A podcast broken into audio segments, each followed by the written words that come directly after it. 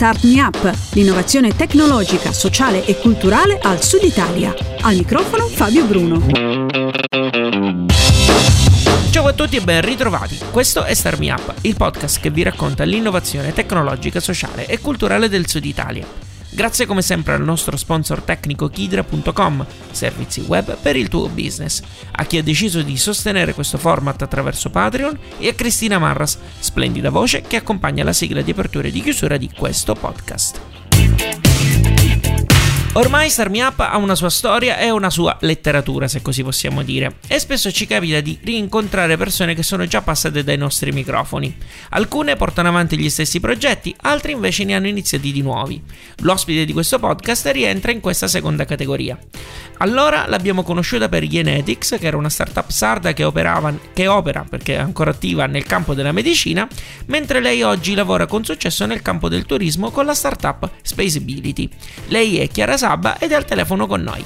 Ciao Chiara e ben ritrovata a Star Me Up. Ciao Fabio, eh, grazie mille dell'opportunità, è un piacere risentirti. Il piacere è tutto nostro. Chiara, cosa fa Spaceability? Sì, allora Spaceability è una startup eh, che vuole sviluppare eh, co-living per nomadi digitali. I co-living sono delle nuove strutture di tipo abitativo che si adattano ai nostri tempi ehm, oggi la maggior parte delle persone ehm, ha un lavoro che non è fisso, ma può essere fatto da qualsiasi parte del mondo e quindi può lavorare da remoto. Oggi tutti i millennials eh, tipicamente hanno una bassissima ehm, ownership delle case, quindi non comprano più case. Eh, nel bene o nel male fanno meno figli, in Italia si fanno 1.2 figli eh, per coppia e questo porta ad avere delle nuove esigenze di tipo abitativo e quindi magari eh, a combattere anche quella che è tra virgolette la solitudine vivendo in contesti professionali ma che nel contempo recuperino la socialità di mestieri che molte volte eh, ci connettono nei social ma ci rendono soli eh, davanti a un PC. Eh, mm, vuole quindi colmare questo vuoto d'offerta eh, di tipo abitativo eh, dando uno spazio e una voce a tutti quei nomadi digitali, remote workers ehm, e tutte quelle persone eh, che comunque vogliono vivere dove lavorano, che non staccano mai e che molte volte anche se eh, vanno in vacanza devono comunque ehm, essere in contatto con i propri clienti e quindi avere un posto che è efficiente dal punto di vista tecnologico ma anche piacevole in cui vivere, in cui creare connessioni con gli altri abitanti appunto del co-living, della casa. E da queste connessioni nascono poi magari delle opportunità lavorative, delle amicizie, eh, degli amori, si può dirlo. certo, ma e quindi ha ancora senso secondo te parlare di vacanza se eh, in questo caso, visto che comunque non si stacca quasi mai più dal, dal lavoro? Ormai l'idea di vacanza è eh, per certi mestieri eh, un, eh, obsoleta, cioè si parla più eh, di eh, secondo me qualità di vita, quindi eh, nel mio lavoro io lavoro sette giorni su sette, è ovvio che in questi casi non è possibile, tra virgolette, prendersi una vera e propria vacanza, bensì avere dei momenti eh, in cui si ha qualità di tempo per stare con, con chi ti sta vicino, eh, con i tuoi cari, eh, con i tuoi amici e questo diciamo Spaceability vuole dare, cioè un luogo protetto in cui uno può eh, lavorare ma nel contempo può stare bene appunto con le altre persone. Torniamo un attimo sui, sui nomadi digitali eh, perché appunto tu dici che il Spaceability cerca di fare in modo di accontentare tutte le esigenze. Mi rendo conto che può sembrare una domanda banale però quali sono le esigenze dei nomadi digitali? Di che cosa hanno bisogno? Allora innanzitutto eh, una connessione proprio dal punto di vista infrastrutturale, una connessione a internet veloce, quindi quella è la condizione sine qua non, perché per lavorare in rete si fanno un sacco di conference call anche con l'estero e quindi è fondamentale appunto avere una connessione affidabile e veloce e tra l'altro la presa di rete anche nelle camere. Poi ehm, per dire un assistente vocale, quello può essere un quid in più, ma lungi dalla tecnologia è importante secondo me costruire degli ambienti piccoli, quindi io tipicamente faccio sempre degli appartamenti che abbiano massimo 7-10 stanze eh, al, al più con una cucina comune e degli spazi comuni, perché lì proprio si crea la parte di socialità. Eh, ci sono modelli molto più avanzati di co-living in cui addirittura c'è una selezione all'ingresso, cioè tu ricevi delle application e selezioni le persone che verranno dentro in modo tale da non mettere, che ne so, sette social media manager, ma magari mettere il CEO di una startup insieme al eh, a un grafico insieme a una blogger ehm, e poi un programmatore, in modo tale che queste persone siano anche complementari tra loro. Tu ancora non sei a questo livello, no? Ora noi non siamo ancora arrivati perché siamo cioè, da un anno e mezzo praticamente che ehm, stiamo sviluppando il brand, però ovviamente a tendere cioè, entro circa 5 anni dovremo arrivare proprio lì perché lì non è solo fare una vacanza ma anche costruire delle relazioni che saranno importanti per te per tutta la vita. Al momento siete attivi soltanto a Cagliari, giusto? Al momento siamo attivi soltanto a Cagliari, esattamente, abbiamo l'ambizioso progetto di fare della Sardegna l'isola dei nomadi digitali, eh, perché eh, la Sardegna con i suoi 100 voli giornalieri da Cagliari si presta benissimo ad essere una sorta di piede a terra eh, per un viaggiatore di tipo globale. In più eh, Cagliari ha 3.000 lavoratori nel settore ICT quindi anche mh, è un ambiente startup eh, veramente eh, fervido eh, poi un'età media eh, molto bassa eh, di 31 eh, anni e una popolazione di circa 15.000 studenti. Eh, quindi è una città universitaria, è una città in cui appunto c'è il mondo delle CT, è ovvio che partiamo da Cagliari come progetto pilota per poi diciamo sempre mm, la business plan è tra 5 anni cercare di andare in franchising nelle località care ai nomadi digitali eh, non solo in Italia ma anche all'estero.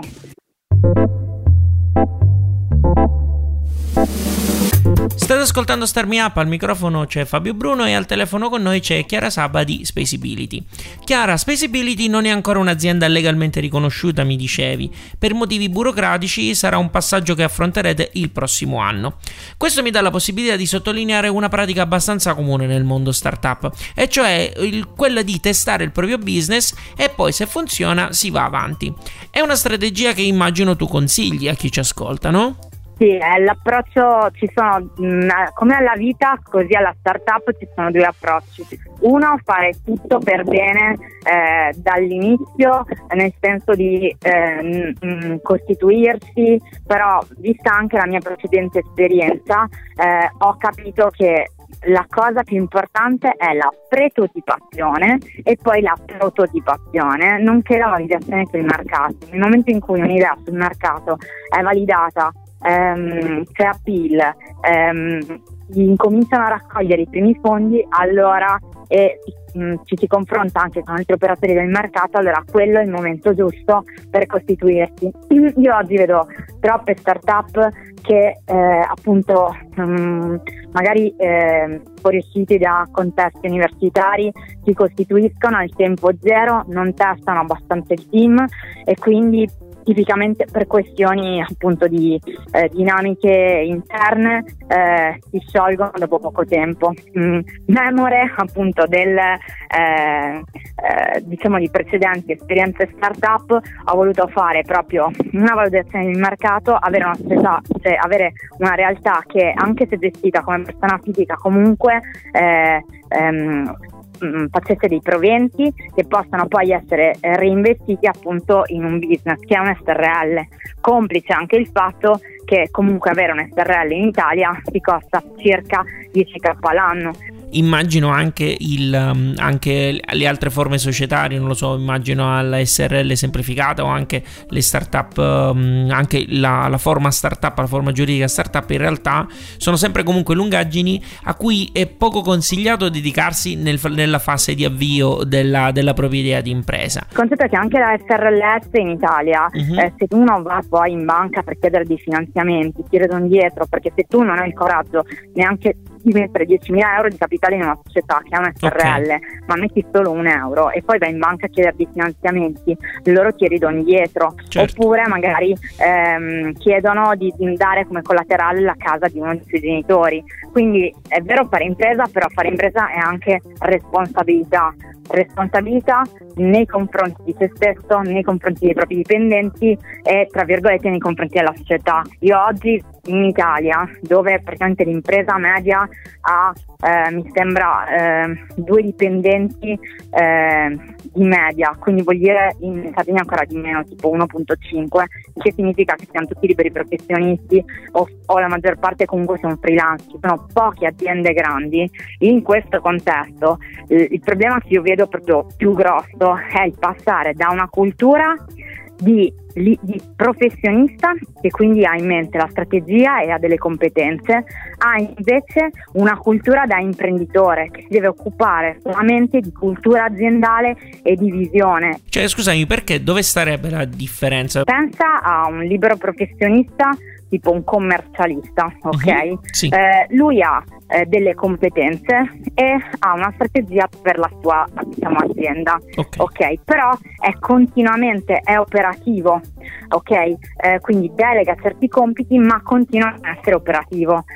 Si parla invece di un'impresa vera e propria, ok? Quando? Quando fondamentalmente tu hai eh, messo in moto un'organizzazione fatta appunto di persone che sono i tuoi collaboratori e praticamente questi collaboratori fanno tutte le parti diciamo operative e strategiche perché hanno delle competenze ma alla fine il CEO, quindi chi è l'amministratore delegato della società, impartisce quella che è la cultura aziendale e dà la visione.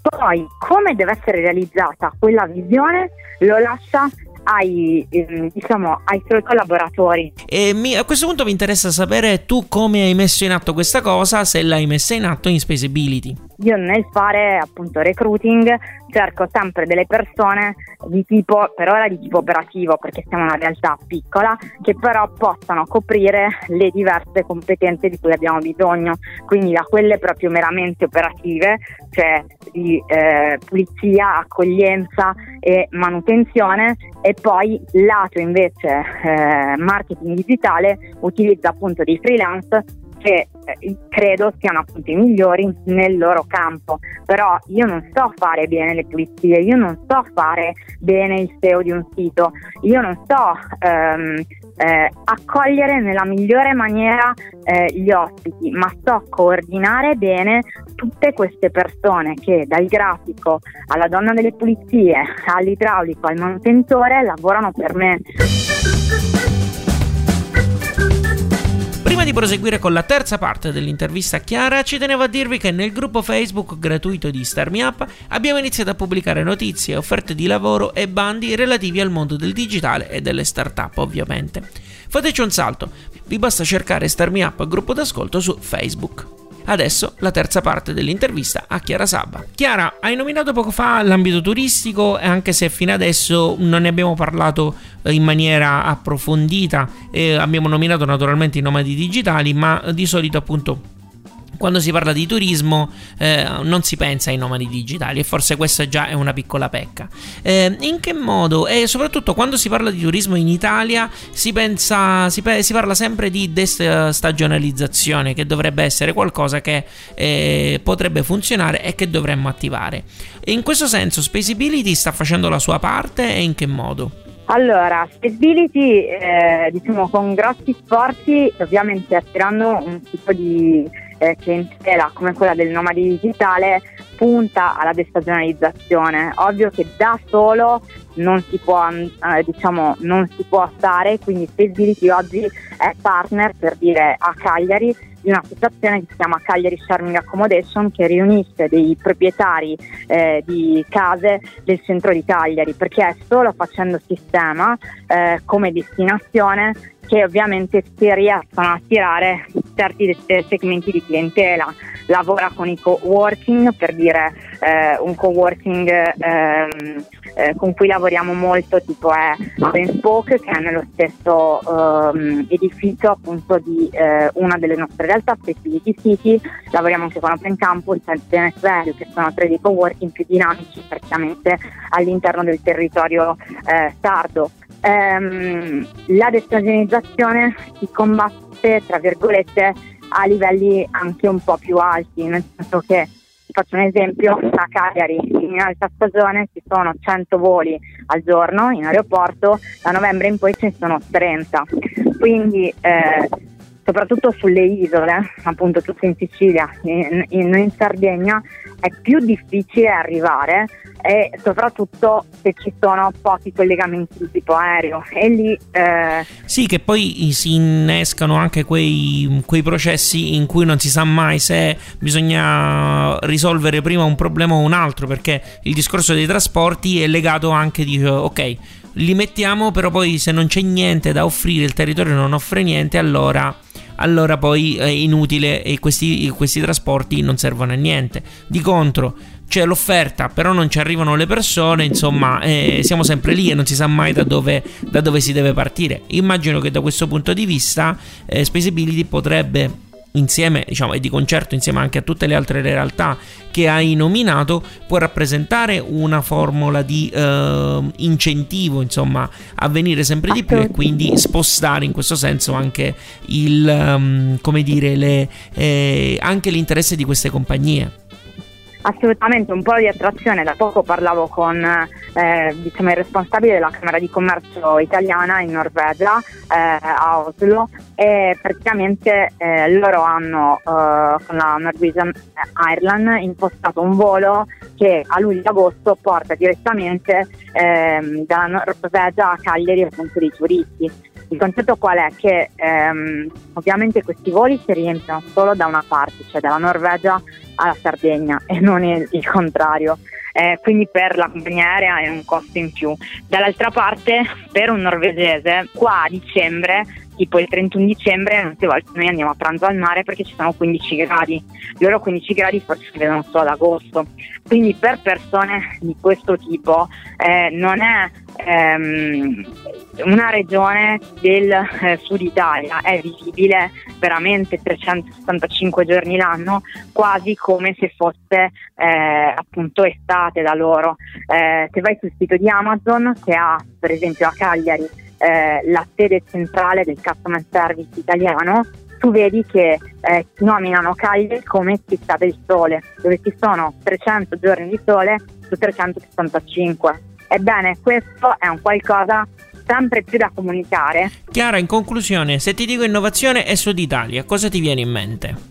Dal punto di vista delle start-up, a me piace citare Orange Fiber, eh, che, è stata, uh, che è un fantastico esempio eh, di come eh, l'essere ehm, conscious e ecologici possa combinarsi eh, con il business delle multinazionali. Eh, per citartene una, Orange Fiber che è una startup eh, che fa, mh, mm, produce dei filati, tra l'altro sono siciliani, sì, sì, no, ma conosciamo insomma... dalla busta, sì, sì, esattamente, sì, dalla busta d'arancia eh, ora farà mh, mm, dei tessuti per la linea Conscious di H&M uh-huh. e quindi questo eh, per me è, è, un grande esempio di innovazione che si eh, tra l'altro tutta al femminile quindi innovazione, woman power, ecologia eh, sull'Italia. Che bello. Insomma, tutto. Grazie mille per essere stata con noi, Chiara. Ok, grazie a te Fabio e eh, alla prossima. Ciao, un bacio. Lei era Chiara Saba di Spaceability. Trovate tutti i link alle cose a cui abbiamo fatto riferimento su radiostarmiup.it.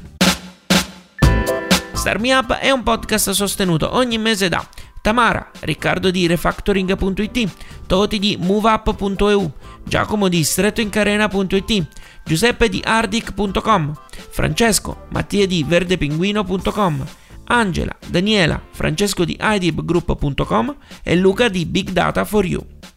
Oltre a loro ci sono altre persone che sostengono con un'offerta libera e mensile Star Me Up. Tutti in cambio ricevono l'accesso al gruppo segreto Telegram, un'occasione per far parte di un network di professionisti appassionati e imprenditori che hanno a cuore l'innovazione del Sud Italia. In più ci sono altre ricompense e sono tutte elencate su patreon.com slash fabbruno con 2b. Se vi va di supportare questo podcast non dovete fare altro che fare una donazione. È facile, i link sono nella descrizione di questo podcast e su radiostarmiup.it.